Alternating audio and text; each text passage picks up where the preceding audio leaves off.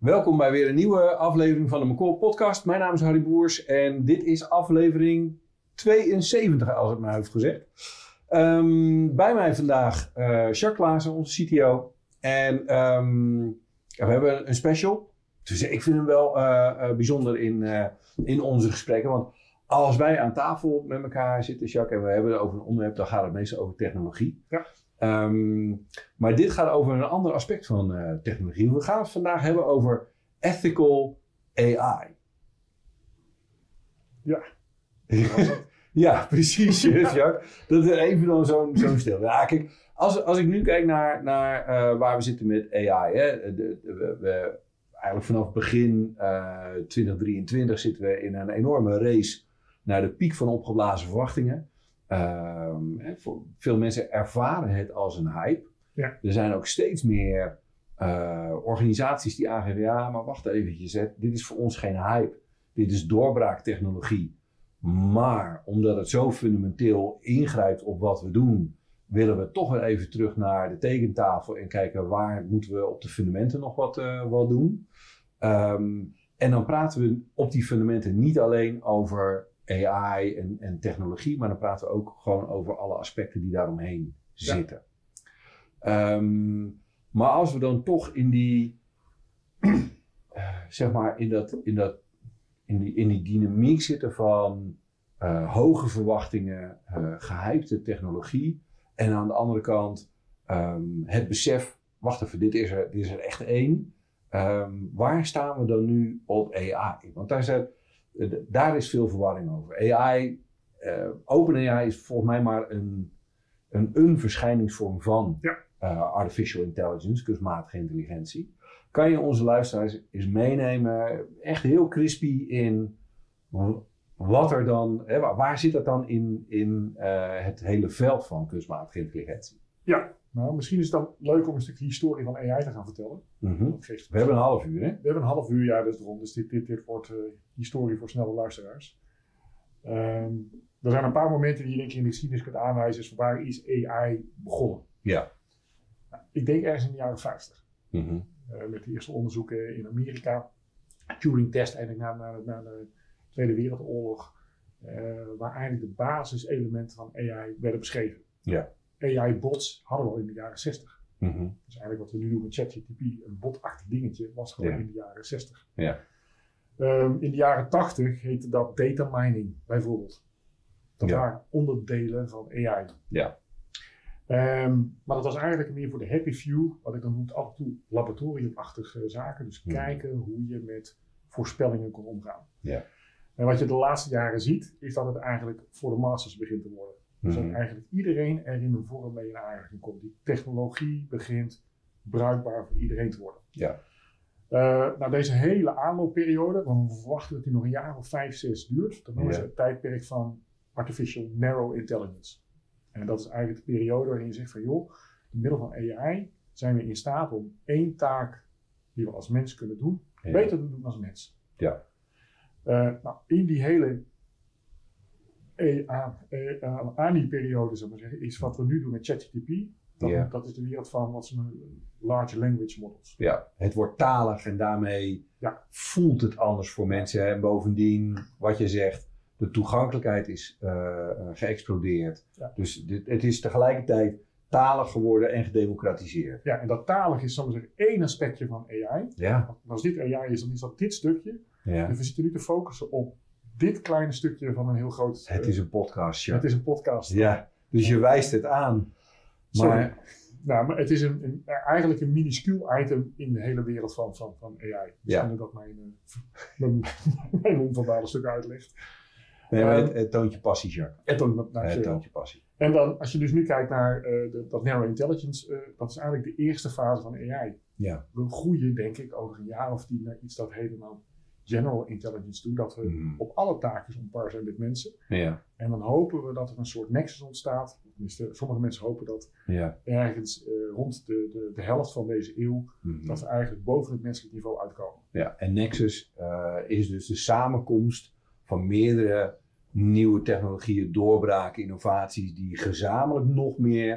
Uh, Ja. um, Ja, en als je dus nu kijkt, dat, dat zijn eigenlijk vier dingen die we verwachten die bij elkaar moeten komen om naar die volgende fase te kunnen gaan. Ja. Dat is eigenlijk de doorontwikkeling van de technologie van uh, artificial intelligence. Ja. En dat LMM is daar maar een stukje van. Ja. Uh, quantum computing, wat, wat echt de komende tien jaar uh, ergens gaat, gaat, gaat landen. Ja. dat heb je eigenlijk nodig voordat we quantumlessen gaan geven. Hmm. Om een enorme versnelling te krijgen om naar real-time AI toe te werken. Ja, die rekenkracht. Ja, en die, die Ja. gaat met quantum exponentieel toenemen. Ja. Dat, dat is nou, beyond imagination hoe hard dat kan gaan. Mhm. Uh, dat zal gaan leiden tot wij, wat wij dan noemen autonome systemen. Mhm. Nou, de huidige auto is daar een minuscuul voorbeeldje van. Mhm. Nou, dan komen we in de wereld van de vierde industriële revolutie terecht. En eigenlijk wat randvoorwaardelijk in dat hele spel wordt, is eigenlijk wat ik noem de ethische discussie. Wat Ja. willen we als mensen accepteren en toestaan? Ja. En we weten dat we ergens in deze reis die ethische discussie gaan voeren. Ja. Nou ja, kijk, je, je, we praten over.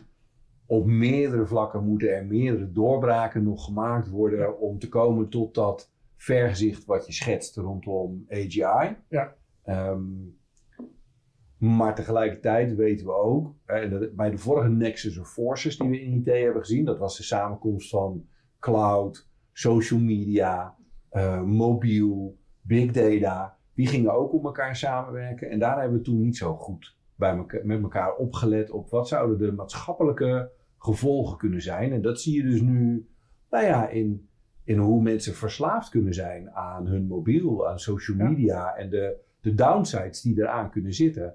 En ik denk dat het heel erg goed is dat we nu al vroeg in de cyclus, ehm, voordat die doorbraaktechnologie er straks ook hè, op dat niveau is wat je net beschrijft, dat we nu al gaan nadenken over, nou maar wacht even, wat zouden de scenario's kunnen zijn die niet zo tof uitpakken? Nee, ik, en de grap is, eh, we moeten niet opnieuw in de valkuil duiken. Mhm. En dat hebben we al gedaan.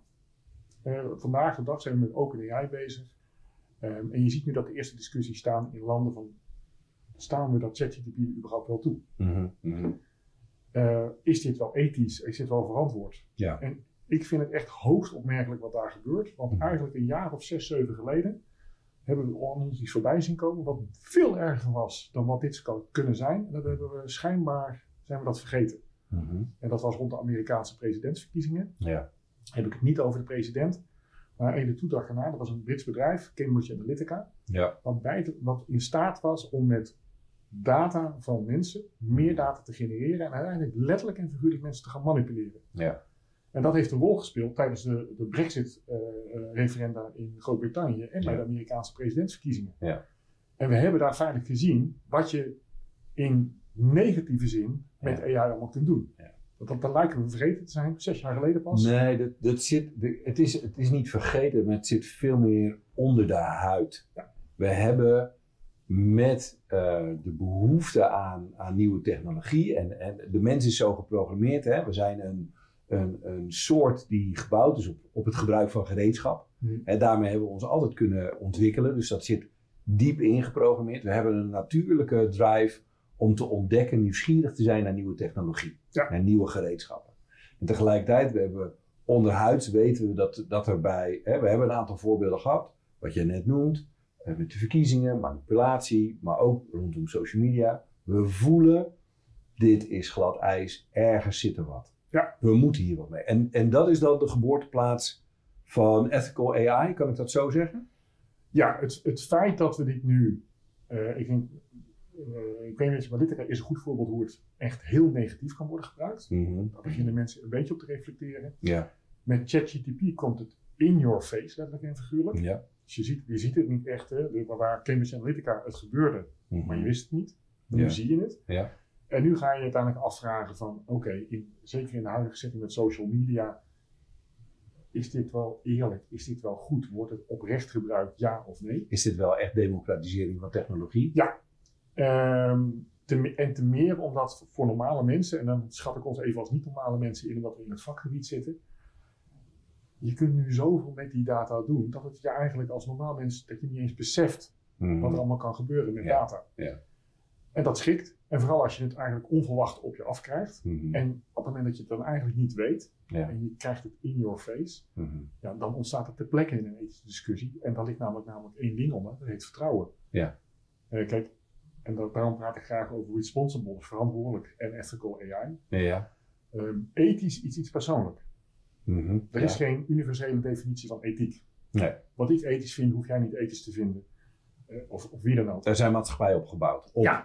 Op common ground rondom eh, normen en waarden. En nu gaan we iets Ja. nieuws in. Ja. Nou, is er dan common ground? Dan is het antwoord, nou nee, want we gaan namelijk iets nieuws in. ja. Dus de common ground om die discussie te kunnen voeren, Mhm. heet feitelijk vertrouwen. Vertrouw ik jou dat jij in ieder geval de dingen oprecht doet. Of ik het ermee eens ben, is even deel 2 van het vraag, maar ben je Mhm. oprecht bezig? Nou, dat is de categorie responsible Ja. eh, AI. Ehm, en daar duiken we nu in. En die discussie gaat dwars door elkaar heen. Ja.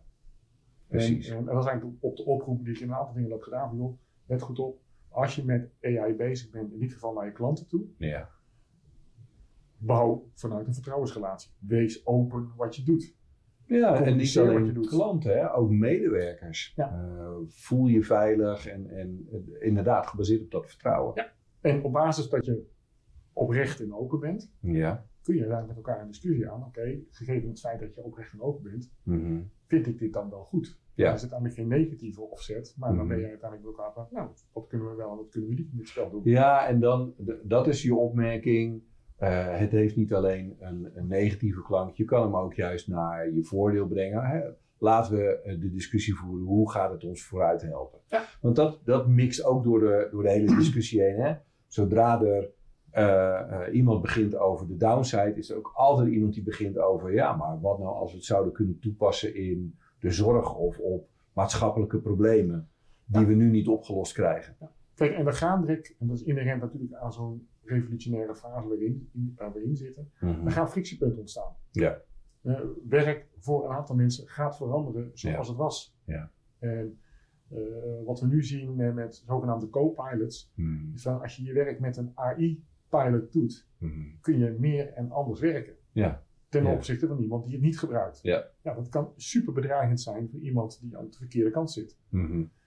Je krijgt die frictie. Ja. Dat is niks nieuw, dat zien we nu, maar dat zagen we met de eerste industriële revolutie, zagen we dat ook. Van- Maar ook dat heeft twee kanten. Hè? Dus aan de ene kant zal je daar disruptie zien in eh, hoe kan je je werk doen en eh, eh, kan je daarbij ondersteund worden door AI.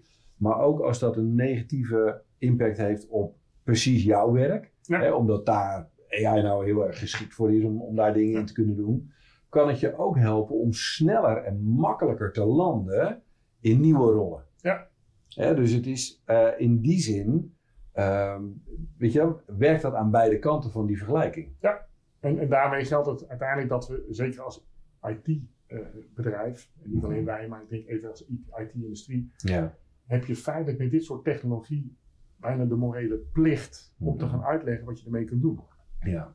Nou, zijn we dan niet de Nederlander met het opgeheven vingertje, terwijl we er als koopman eh, eh, grof eh, aan kunnen verdienen? Nee, Oké, want uiteindelijk, als je dit niet doet, ga je er niks aan verdienen. heel goed. Fijn. Da- da- Daar was ik even naar op zoek. Hè? Dat is even, even lekker de felle reactie op. Ja. eh, nee. nee, maar dat is natuurlijk wel ehm, de balans die je moet zien te vinden. Hè? Kijk, en, en dat is denk ik van, eh, we zitten met revolutionaire technologie. We Ja. zijn zelf nog eigenlijk überhaupt aan het uitzoeken, wat kunnen wij ermee? Mhm. Eh, maar dat betekent, naar iedereen die het gebruikt, en wat je zegt, of het nou een medewerker is, of het leidend voorwerp, in dit geval is de klant, Ehm, dan, dan, dan zou ik zeggen, het, het gaat er uiteindelijk om van joh, leg uit wat je ermee kunt. Ja. Ja. Waarom je het doet. Ik denk Precies. dat dat eigenlijk nog veel belangrijker is. En of iemand dat aan de andere kant überhaupt wel handig en prettig vindt. Nou Ja, we hebben even dat gezien rondom de experimenten met Google Glass. Hè? Dus dan, dan worden mensen met een bril ondersteund met allerlei data en, en informatie. Dat vonden we niet fijn.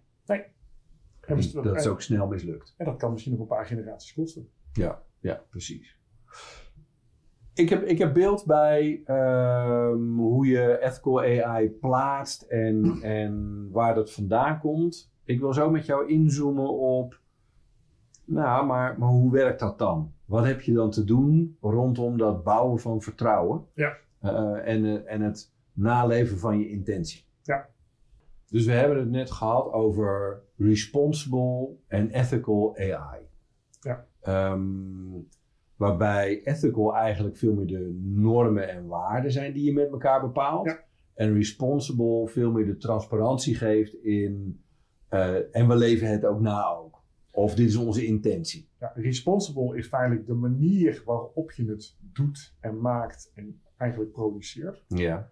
Om dat op een dusdanige manier te doen Ja. dat je een open en tran- transparante discussie op basis van vertrouwen kan voeren met iemand om te komen tot normering. Ja. Maar dat kan je niet als organisatie alleen doen. Hè? Als we dan praten over digitale transformatie en nu gedreven door AI, dan kom ik wel weer terug op zeg maar, het mechanisme wat Brian Solis omschreef als digital Darwinism. Hmm. Hè, dat is het effect wat optreedt als technologie, maatschappij en klantgedrag sneller of anders evalueren dan het vermogen van organisaties om zich daaraan aan te passen. Dus als je bezig bent als organisatie om je aan te passen aan AI en daarbij ook de responsible en ethical AI discussie voert, dan is dat een heel goed ding hè, om dat vanuit je organisatie te doen. Maar het start wel bij je klant. Ja. Hè, zij bepalen tempo. En dat is dan maar zeggen de ethische discussie. Mhm. Kijk, als een klant vindt, om welke reden dan ook, dat jij niet ethisch handelt, Maar ja. eh, en de klant is denk ik het mooiste voorbeeld, maar een medewerker net zo, Ja, ja, natuurlijk. Ja. Die gaat naar een andere werkgever toe Ja. of naar een andere leverancier. Ja. Ehm, en dat is eigenlijk je beste kompas om te kijken of je daar de juiste toon aan aanslaan bent. Ja. Dus je moet uiteindelijk continu met en die medewerker en die klant in interactie zijn van oké, Mhm. vinden we met elkaar dat we nog de juiste dingen aan het doen zijn. Ja, en, en, en weet je, dat is natuurlijk wat ik op een, op een high-level niveau steeds meer zie binnen organisaties en strategie. Is dat door digital sameness, hè, iedereen, hè, die technologie democratiseert heel veel middelen. En iedereen doet daar dezelfde dingen mee. Dus organisaties beginnen steeds meer op elkaar te lijken. En daarmee is ook purpose en, en positie en normen en waarden die je als bedrijf hebt en nastreeft en nakomt, Ja. eh, ook steeds belangrijker geworden. Zeker voor die jonge generatie die instroomt en die zich heel erg bewust is van al die verschillende stromingen die op die social media kanalen eh, rondwarrelen. En daarmee hun eigen keuzes maken en echt wel een organisatie zoeken die aansluit bij hun normen en waarden. Nou, dat is een, ik denk trouwens wel dat dit een generatieloos aspect is. Dus waar de jongere generatie veel alerter is op wat er gebeurt, Ja. eh, gaat de oudere generatie, en misschien dat wij er wel een beetje invallen, wij worden verrast doordat het gebeurt. Eh, maar uiteindelijk heeft dat hetzelfde effect. Ja. Ja, zeker. Ik laat me ook leiden door mijn normen en waarden. Ja. Ehm, kijk, en dat is denk ik iets waar bedrijven eh, proactief iets aan kunnen doen. Mhm. Je ziet nu allerlei wet- en regelgeving of pogingen daartoe opgestart worden. Ja. Ehm, daar vind ik echt van alles van. Even by the way, dat, dat, dat ik echt denk van, joh, weet je wat, ik, ik geloof, nou, dat klinkt misschien heel negatief, maar een overheid heeft gemiddeld vier of acht jaar nodig om tot wetgeving te komen. Mhm. En dat doe je dan om technologie die revolutionair is. Mhm. Als je bij een soort schijnbare te- tegenstelling wil creëren, dan denk je, dat kan niet. Dus op het Ja. moment dat je wetgeving verzint, Ja. loop je alweer achter. Maar dat is dus het, weet je, het, het- de discrepantie tussen het aanpassingsvermogen en het evolutievermogen van technologie, maatschappij, klantgedrag Ja. en organisaties. Dus kijk, ik denk veel meer dat eh, bedrijven hoeven wat mij betreft nog niet eens te wachten op normering. Eh, En ik denk dat het een hele slechte zaak is als je zegt, joh, de klant en de medewerker bepaalt. Mhm. Dan is dat het oor waarnaar je moet luisteren. Mhm. Ehm, Nou, een moreel kompas is daar wel fijn in. Ja. Ja. En wat ik zeg, als dat begint met open en transparant zijn hoe je het doet, responsible, Ja. dan kun je naar dat morele kompas kun je gaan, gaan, gaan zenden en luisteren. Mhm. Eh, er zijn eigenlijk al best wel veel haakjes beschikbaar vandaag de dag om heel openlijk, transparant en verantwoord om te gaan met AI. Daar heb je Ja. eigenlijk geen, bijna geen bestaande of geen nieuwe regelgeving voor nodig. Nee, en als je het op een goede manier toepast, dan kan het ook echt voor je gaan werken, inderdaad. Dat je, eh, als je transparant en, eh, bent over je intentie en, en je normen en waarden en laat zien hoe je dat dan ook nakomt, Ja. dan kan je ook echt gebruik maken van die nieuwe technologie om waarde te creëren. En, en dat is wat, wat we nu bij een aantal klanten al geroepen hebben. Als je daar vandaag de dag naar kijkt, Ja. ja, je kunt twee dingen doen. Je kunt wachten op de klap, Mhm. of je kunt, eh, wat ik dan noem, in de aanval gaan. In de Ja. aanval gaan is dan in dit geval heel positief bedoeld. Mhm. Eh, geef aan dat en hoe je ermee bezig bent. Ja. Gebruik het eigenlijk bijna als een marketingwapen. Dus, Nou, ja. en het is een beetje analoog, denk ik, aan de, aan de MVO of de ESG-periode Mhm. die we hebben en gehad hebben. ja. Eh, initieel werd dat misschien als een soort hele lastige rapportagevorm ervaren. Mhm. Maar bedrijven die zich daar heel erg positief op profileren, ja, die hebben een waanzinnige goede naamsbekendheid. Ja. Het is een bedrijf wat voorop loopt en of je nou jong of oud bent, Ja. daar sluit je je graag bij aan. Ja, ja. Dat kun je Uit ook- onderzoek weten we dat organisaties die op eh, eh, sociale topics echt hun stappen zetten, geen greenwashing, Ja. maar gewoon echt hun stappen zetten, dat die commercieel beter presteren dan andere organisaties. En hoe raar het ook klinkt, dat kun je met AI ook doen. Ja. Ehm, als je bijvoorbeeld naar AI kijkt en je, je pakt even het riedeltje van eh, People Process Technology, dan beginnen we even met technologie. Ja. Laten zien dat je verantwoord met die technologie omgaat. Het bouwen van modellen bijvoorbeeld. Ja. Eh, nou, dat ligt verankerd in ISO 25010. Dus er, Mhm. er is gewoon regelgeving waarin je als bedrijf moet voldoen om aan te tonen dat je verantwoord bezig bent met het creëren van specifieke vormen van software. Ja. Daar kun je een kwaliteitsstempel voor krijgen. Ja. Kun je hiervoor toepassen. Mhm. Als je kijkt naar het voortbrengingsproces van AI, Ja. proces, is eh, eh, je hebt data, dat haal je door een model heen Ja. en dat leidt tot nieuwe data, Mhm. AI-informatie waar je iets mee kunt doen. Ja. Als je die informatie, die nieuwe informatie, nu als een, wat wij noemen een data source, een databron benadert, een nieuwe databron, eh, dan kun je daar AVG en GPDR op toepassen. Dat is eigenlijk binnen de bestaande context. Dat betekent als bedrijf, je moet gaan bijhouden, heb ik die data? Wie is de eigenaar? Wie is de gebruiker? Wat doet die gebruiker ermee? Dat ligt al vast in bestaande wet en regelgeving. Ja. Dat betekent als je die dus naar een klant of een medewerker kunt brengen, dan Mhm. ben je eigenlijk al binnen bestaande normering bezig om nieuwe technologie eh, in ieder geval inzichtelijk toe te passen. Ja. Maar het klinkt ook wel groots, meeslepend en dramatisch. Het, het, het klinkt wel als een complexe opgave. Nee, voor een hoop bedrijven is het dat niet, want dat ISO 25010 is voor een hele hoop bedrijven al een gegeven factor. Mhm. GPDR en AVG is gewoon interpretatieloze wetgeving. Ja. Eh, dus die stempeltjes krijgen, het klinkt een beetje heel negatief, maar die stempeltjes krijgen is voor een hele hoop bedrijven al feitelijk de normaalste zaak van de wereld. Ja. En het moment waarop wij medewerkers en klanten blijvend kunnen overtuigen, die stempeltjes zeggen wat, Mhm. en dat, Mhm. dat is vandaag de dag al het geval, Ja. Ja. dan heb je het eerste stukje van de hele discussie al gehad. Ja. Nou, stel voor, en dat is dan mijn, mijn plausibele hoop een beetje, dat je dat als bedrijf bijvoorbeeld verankert bij een C-level functie, Mhm. die erop moet rapporteren in jaarverslagen, dan krijg je eigenlijk een ESG-achtige setting. Ja. Wij willen op deze manier omgaan met, in dit geval AI, Mhm. wij voldoen aan de volgende kwaliteitsnormen. Ja, en daarmee trek je dan eigenlijk dus die verschillen in tempo tussen ontwikkelingen in technologie, maatschappij en organisatie eh, en klantgedrag, trek je dan samen. Nou ja, je maakt in ieder geval naar de, naar de buitenwereld, maak je kenbaar, ik wens dit op een open en transpa- transparante manier te doen. Ja. Dan heb je nog steeds, ben je nog niet zozeer ethisch bezig, maar je geeft wel aan dat je dit super verantwoord wil doen. Maar ook naar, hè, daar hadden we het in het begin van, van eh, eh, dit gesprek ook over. Het gaat ook over medewerkers. Dus ook voor medewerkers is het fijn om te weten: dit is eh, onze stand on eh, artificial intelligence.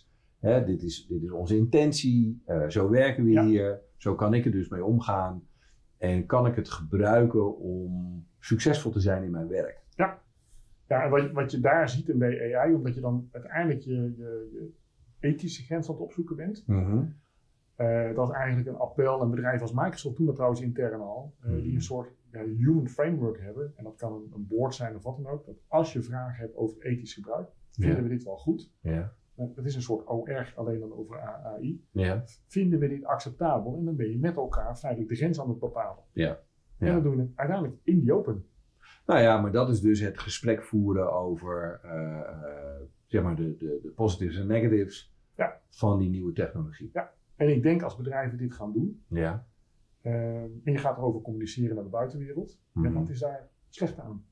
Nou, nee, sterker nog, weet je wel, als ik dan denk in eh, het effect hiervan, hè, waar, waar zit nou de waarde van zo'n ethical AI-discussie? Ehm, we, we, we raakten dat heel even, de mens is gefocust op het gebruik van gereedschap. Ja. Dat, zo zijn we geprogrammeerd. Een nadeel daarvan is dat we ook wel sterk verliefd zijn op ge- het gebruik van gereedschap. Ja. Dus nieuwe tools ehm, gaan we al snel gebruiken gewoon omdat het kan. En de upside voor mij van de ethical AI, de responsible AI discussie, is niet zozeer, is ook wat jij beschrijft, hè, van joh, het, die transparantie daarin. Maar het is ook in die discussie, in dat gesprek wat je dan voert, gaat het ook veel meer over de value case in plaats van de use case. Het gaat niet over de feature van een tool, van een technologie, maar het gaat over het gebruik en de intentie en welke waarde creëren we. Ja. En dat is iets wat we natuurlijk uh, in onze industrie vaak zien, dat veel mensen zijn uh, aangetrokken door de features van nieuwe technologie, maar de waarde wordt dan uh, wel eens uit het oog verloren. En een ethical en responsible AI discussie voert je dus sneller naar die waarde toe. Ja, en, en waarde in combinatie met impact. Precies. Kijk, het kan niet, iets kan financiële waarde hebben of wat dan ook. Ja, ja, mijn, maar- mijn zijn veranderen of wie ik ben of wat ik zou willen zijn. Ja, Dat is impact. ja, In de vorm is dat een kroegwaarde. ja, En die dubbele discussie moet je met elkaar willen hebben. ja. En ik denk als je dat als bedrijf doet, hè, eh, wat ik net zeg, pas het toe op bestaande normeringen, zodat je, je kunt laten zien dat je verantwoord bezig eh, bent. ja. Creëer daarnaast een framework in je eigen organisatie. Dat is geen technisch framework, dat is letterlijk een Mhm. menselijk framework. Om, oké, we weten dat we het nu verantwoord doen, maar zijn we het nu voor onszelf op de goede manier aan het toepassen? ja. Dat is dat framework verhaal. ja. Als je dat doet, Mhm. denk ik als bedrijf, dan is uiteindelijk de opmaat dat je dat ook heel makkelijk met je klanten kunt doen. Want uiteindelijk is dat het verlengstuk. Maar daar, daar gaat het dan dus over. Hè? Dus dan is het niet, we zitten aan de kostenkant van die technologie. We zitten niet aan de governance kant van die technologie. Hè? Moeilijk en complex en het leidt af. Nee, we zitten aan de waardecreatie, het creëren van onderscheidend vermogen rondom die technologie. En de grap is als je dat op deze manier doet, en grap is dan echt misschien wel het verkeerde woord, eh, is dan ben je ook met die klant, of in dit geval met je medewerkers, ben je die waarde aan het bepalen. Dus de Ja. kans dat hij of zij in welke rol dan ook mee gaat doen, Ja. is huizenhoog. Ja. Ehm, en dat is eigenlijk, zou ik maar zeggen, eh, denk ik voor AI de next step. Als je dit met elkaar kunt doen, Ja. dan kun je AI ook naar het volgende level krijgen. Want de volgende levels die we gaan zien, en dat is weer eventjes terug naar het begin van de, van de podcast, Ja. ja, die gaan nog veel extremer Ja. eh, dan OpenAI. Ja, maar daarom is het goed dat we dus nu die discussie voeren. Ja. Niet alleen om een helder beeld te hebben bij welke negatieve aspecten willen we wegblijven. Ja. Wat hebben we te regelen aan governance om het onder controle en, en beheersbaar te houden. Maar ook hoe brengen we die nieuwe technologie eh, naar concurrerend vermogen, competitief vermogen van de organisatie. Ja. En in de wetenschap voor bedrijven, dat als je de- deze set van dingen gaat opstarten, Mhm. je doet het nu voor volgend jaar en daarna ben je klaar. Ja.